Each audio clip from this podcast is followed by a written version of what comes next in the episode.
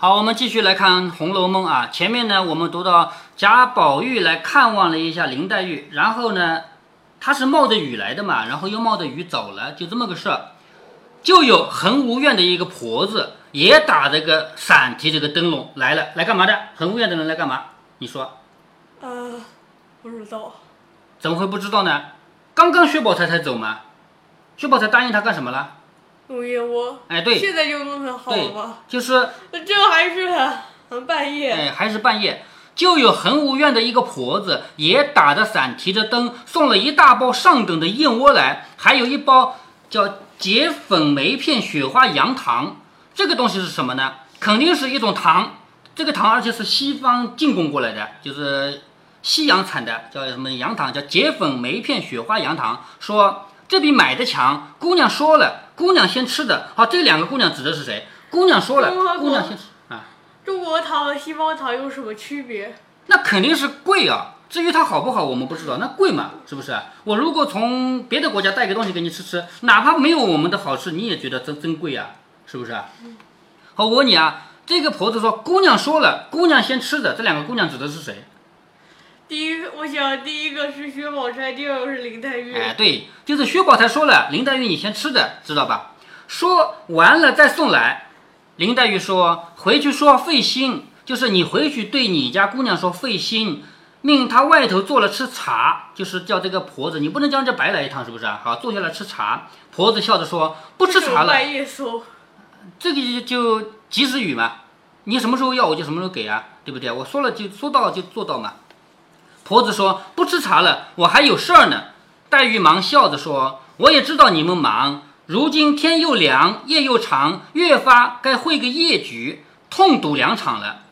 林黛玉说什么呢？说你们这帮婆子啊，你们晚上也不闲着赌博，是不是啊？我知道你忙，你还不是去赌博的嘛，是吧？婆子笑着说，不瞒姑娘说，今儿我沾大光了，横竖每夜各处有几个上夜的人，误了更也不好。什么叫误了更也不好呢？什么叫误了更呢？因为我们一个晚上有五更天，一更天、两更天、三更、四更、五更，每到一个更呢，专门有人负责报时的，就咚咚咚、咣咣这样报时，就告诉人家几更了。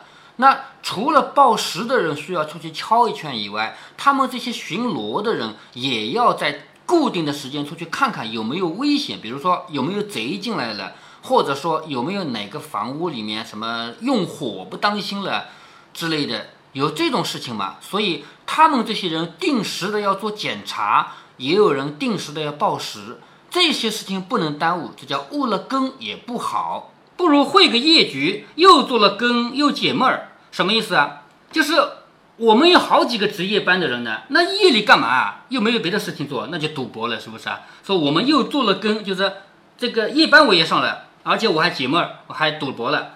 今儿又是我的头家，如今园门关了，就该上场了，就是该我去赌了。现在园子门一关，园子门一关又没有人来人往，又没有人进出的，所以我又可以赌了嘛。黛玉听说，笑着说：“难为你，误了你发财，冒雨送来，就是你给我送燕窝来，不是耽误了你发财嘛？是不是啊？命人给他几百钱，打些酒吃，避避雨气。”那婆子笑着说，又破费姑娘赏酒吃，说的磕了一个头，外面接了钱，打伞去了。就是在古代啊，有一个下等人送东西过来，你一定要给赏你的，我前面提到过好多次，是不是？所以给他钱，说麻烦你了，给点钱。好像第一次写诗啊，嗯，好像他第一次写海棠诗的时候，啊，颐和园那边的，嗯，仆人就会开始就在说这个诗。哎，对对对。紫鹃收起燕窝，然后移灯下帘。什么叫移灯下帘啊？就是把灯移开，把那个窗户上的那个帘子放下来，叫移灯下帘。服侍黛玉睡下。黛玉自在枕上感念宝钗，一时又羡慕她有母兄，就有妈妈和哥哥；一面又想宝玉虽素习和睦，终有嫌疑。就是自己和贾宝玉两个人确实很好啊，可是老是吵。还记得他们老吵吗？是不是啊？又听见窗外竹梢蕉叶之上雨声沥沥，清寒透目，不觉又低下泪来，直到四更将阑，方渐渐睡着了。也就是他一个人在那想心事，想到四更才睡着了，暂且无话，要之端底。好，第四十五回到这就结束了。也就是说，《红楼梦》里的一个风水岭到这结束了，天下文风景都没了。哎、对，要之端底后面没有什么话，这个很有可能的，因为当时这个书没有写完成嘛，每一回写写就被别人抄走了嘛，很有可能就是他想写且。听下回分解，还空着点就被抄走了，知道吧？我刚才说到过啊，四十五回是一个分水岭，四十六回开始就要开始写别的事了。那来的第一件事就是什么事呢？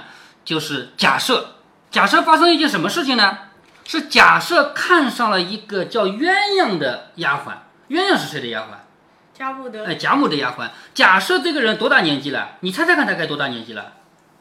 嗯。四五十岁，哎，对，应该有四五十岁了，是不是啊？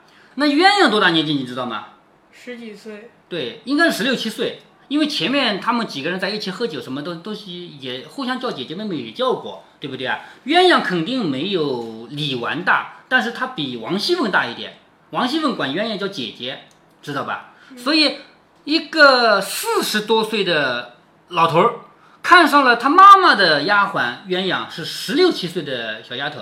是这么一个事，那这件事情啊，放在古代我们要这么考虑啊。那王熙凤是多大？王熙凤应该是十七岁。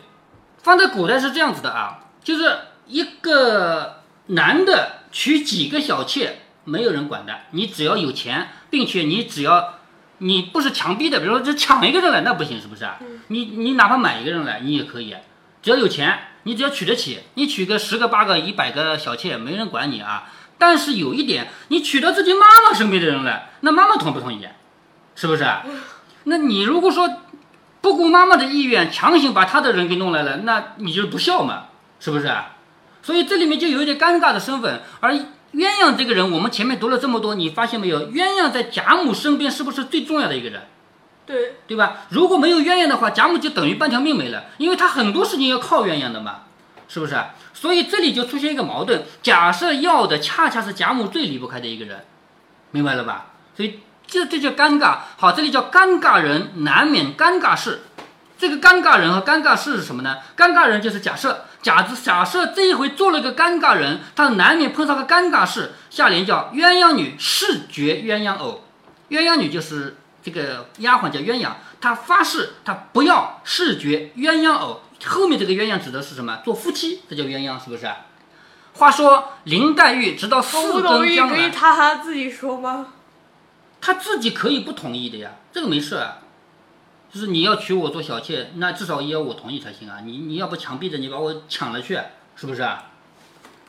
那不是男权社会吗？对，男权社会，比如说要把你卖掉，你由不得你自己，因为什么？你就是我家的仆人，我要卖掉你就卖掉你，是不是啊？嗯、但是。你卖了我，打我骂我都可以，你强逼着我做你的老婆，这做不到的，知道吗？这个身份我可以拒绝。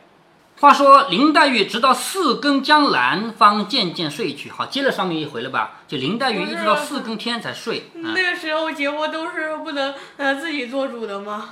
不能自己做主，她可以表达自己的愿望。但是如果啊，我们假设现在。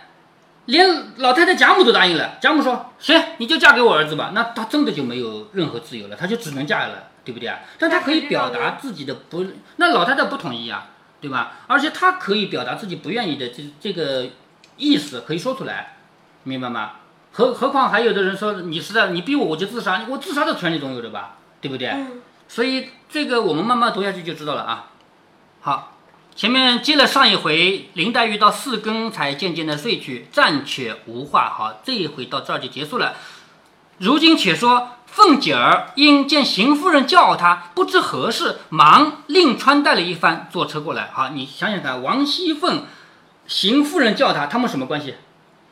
呃，妯娌啊，王熙凤和邢夫人是妯娌啊，婆媳。哎，婆媳，王熙凤和邢夫人是婆媳关系。我前面有没有跟你讲过？这个社会最难处的就是婆媳关系啊，有没有讲到过，对吧？那王熙凤平常跟邢夫人之间是没有太大的共同语言的，因为毕竟他们是婆媳，对不对啊？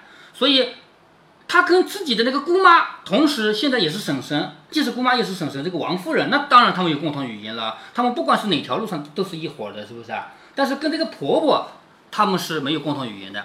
所以呢，你看啊，凤姐儿见邢夫人叫她，不知道什么事情，连忙穿戴一番，就嗯，穿得好，打扮好了，坐车过来。邢夫人将房内的众人遣出，你看啊，邢夫人这个话不当众说，不大庭广众的说，把房间的所有人呢，你们出去吧，你们退下，然后悄悄的跟王熙凤一个人说事儿，就这个事儿只有两个人之间说，那肯定不是什么好事，对不对？然后他就对凤姐儿说，叫你来不为别的事情，有一件为难的事情。什么事情为难呢？说老爷托我，老爷指的就是假设，知道吗？老爷托我，我不得主意，先和你商议。就是我老公有一件事情叫我做，我也不知道该怎么做，我和你商量商量好不好？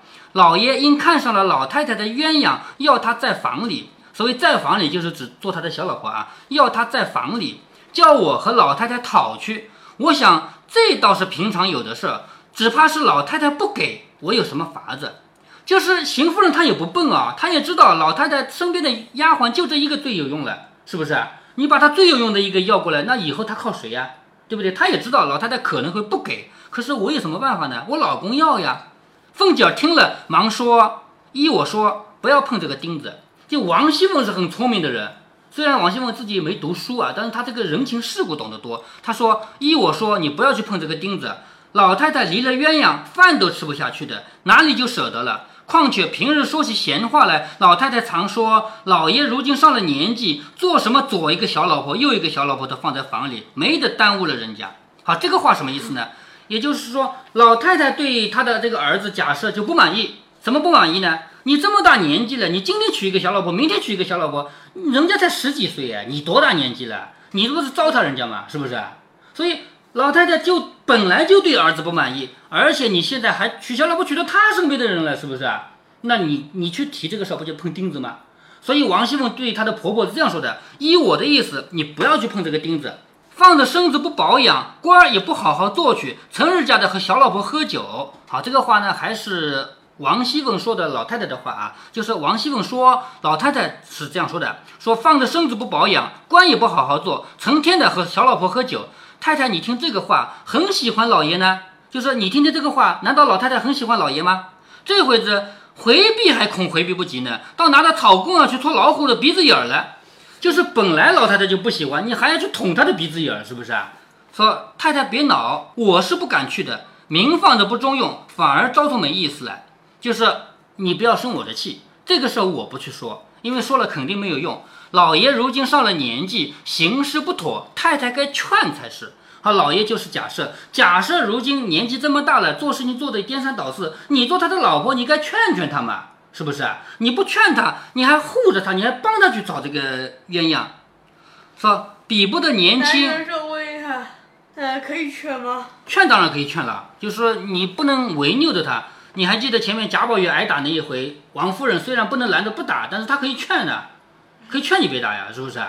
说比不得年轻，做这这件事情无碍，就是不是当年了，你和你老公都年轻的时候再娶个小老婆也没什么大事嘛，是不是啊？如今兄弟侄儿儿子孙子一大堆，还这么闹起来，怎么见人呢？就是假设这个人又有兄弟又有儿子侄子还有孙子了，一群人呢，你还娶小老婆这种事情，那传出去怎么见人啊？好，你看邢夫人怎么说的啊？邢夫人冷笑着说，大家子三房四妾的也多，偏咱们就使不得。你看邢夫人的话是很很简单啊，别人家也娶三房四妾的呀，难道就我们娶三房四妾啊？是不是啊？我们就不能娶吗？我劝了也未必依，就是老太太心爱的丫头，这么胡子白老了，又做了官的大儿子，要了做房里人，也未必好驳回的。好，这句话什么意思啊？就说我来劝我的老公，叫他不娶小老婆呢，他也不会听我的。但是你反过来想呀，老太太自己的丫鬟，他舍不得给别人，难道舍不得给儿子吗？假设不就是儿子吗？对不对？是吧？他给别人舍不得，给儿子还舍不得吗？所以你要想这样的呀，是吧？我叫了你来，不过是商议商议，你倒先派上我的不是了。就是我叫你来，我跟你商量商量怎么办这个事的。哦，你来说我一通，好像你可以管我了。你别忘了，我们是婆媳关系，我是婆婆，你是儿媳妇啊。你跑来跟我说一通道理，是不是？所以从这儿看得出来，邢夫人是不开心了吧？对不对？那到这个地步，你是王夫王熙凤该怎么办？呃，怎么办？啊，王熙凤还能够继续说邢夫人你这样做不对，还能这么说吗？不能了。哎，不能了，因为毕竟他们是婆媳关系啊，你做儿媳妇的你只能顺着婆婆呀，是不是啊？但是王熙凤明知道这个事儿做不成，她又要顺着婆婆，你看她该怎么办呢？如果是你，你该怎么办？比如说，爸爸妈妈、老师、长辈叫你去做一件事，你明知道这个事做了是错的，你可是你又不能违拗长辈啊、老师啊、父母啊，你又不能违拗，你该怎么办？不知道。不知道啊？那你现在我就给你这个题目啊，你给我去做一件坏事，给我去偷个东西来，你怎么办呢？你如果说这偷东西不对，我就管你，你你大还是我大？你是爸爸还是我是爸爸了？是不是啊？那你怎么办？没办法了吧？嗯，那就是你没王熙凤聪明啊，王熙凤就很聪明啊，她有办法呀，她说我没空啊，知道吗？没空不就行了吗？明白了吧？凤姐儿知道那邢夫人的秉性愚犟，什么叫愚犟啊？又笨又犟，是吧？就这么个人，只知道奉顺假设以自保，就是邢夫人这个人就知道奉承假设，顺着假设，然后呢就软取财货为自得，就是软软是贪软啊，贪软的取那些钱财货物。他就只有这两个事儿，一个是顺着假设，另外一个呢就是贪婪要钱，所以家里的这些大小事务啊，他都不管，都有假设随便摆布。凡是出银钱的事物，一经他的手，就克设异常，以假设浪费为名。什么意思？这里着重提了一下，就是邢夫人的为人。邢夫人这个人，她贪婪，她贪钱。贪钱是怎么贪的呢？他也不是自己的理由，他说被假设给胡乱花掉了，是这样子的。所以王熙凤明知道这个婆婆是不能惹的，因为她毕竟是婆媳关系嘛，她不能惹。但是呢，劝又劝了也没有用，她只好说怎么？她连忙陪笑说：“太太这个话说的很对，你看一百八十度转弯了吧？是不是？前面还说这个话不对的，发现没有？”现在说太太这个话说的很对，我能活了多大，知道什么轻重啊？就是我不是才十几岁嘛，我又什么都不懂，是吧？我能活了多大，知道什么轻重啊？想来父母跟前，别说一个丫头，就是那么大个活宝贝，不给老爷还给谁呀、啊？对不对？就是老太太那边有个丫头，她不给老爷给谁啊？老爷是她的儿子呀，是不是、啊？就顺着说了吧，明白吗？说背地里的话哪里信得？我竟是个呆子。就是背地里老太太说过这个儿子什么年纪一大把了还娶小老婆，这个话是背后的话嘛，哪里能相信啊？是不是啊？等到见了面了也就罢了，依旧拿着老爷太太心爱的东西赏给他。就是虽然老太太背地里说这个儿子怎么怎么样，但是当面肯定还是很喜欢他的嘛。如今老太太对老爷自然也是那样了。依我说，老太太今儿喜欢要讨就今儿就过去。我先去哄老太太发笑，等太太过去了，我搭讪的走开，把屋子里的人我也带开，太太好和老太太说。你看啊，王熙凤使了一个计策，这个计策是什么呢？首先，咱们俩不一起过去，我先过去。我先过去的原因是什么呢？因为我会哄老太太开心。我去了以后，先哄老太太开心，让她开心了以后，你再来提这个要她的鸳鸯的事儿，那一开心不就好答应了吗？对不对啊？而且呢，等到你要提了，我先把旁边的人都带走，为什么？防止尴尬。我过去哄老太太开心，等到你来的时候，我把旁边不相干的人全部带走，就留你和老太太两个人，你问她要丫鬟，不就行了吗？是不是？这是王熙凤出的主意。那么，请问这个主意真正的原因，王熙凤是怎么想的呢？你猜猜看。不知道。不知道吧？王熙凤实际上有她内心的小九九，她为什么要单独过去，不和邢夫人一起过去呢？就是要回避嫌疑。如果你们俩是一起来的，还问我要丫鬟，问我要鸳鸯，你们约好的，你们商量好的，你们两个都要倒霉，是不是啊？好，现在是王熙凤自己先去说了一会儿话以后，邢夫人来了，提到这个事儿，那明摆着我们俩不是一伙的嘛，对不对？